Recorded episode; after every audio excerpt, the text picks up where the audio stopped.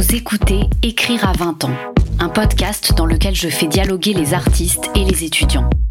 Je m'appelle Lorraine Malka, je suis autrice, journaliste indépendante, passionnée par les premiers élans de la création. Chaque mois, je m'entoure de jeunes écrivains en devenir, étudiants en master d'écriture créative, pour interroger des artistes qu'on aime et parler avec eux de ce qu'ils étaient à 20 ans, ce qu'ils vivaient, ressentaient, griffonnaient dans leur carnet. Réalisé en partenariat avec l'Université d'Aix-Marseille, ce podcast est produit par Ground Control.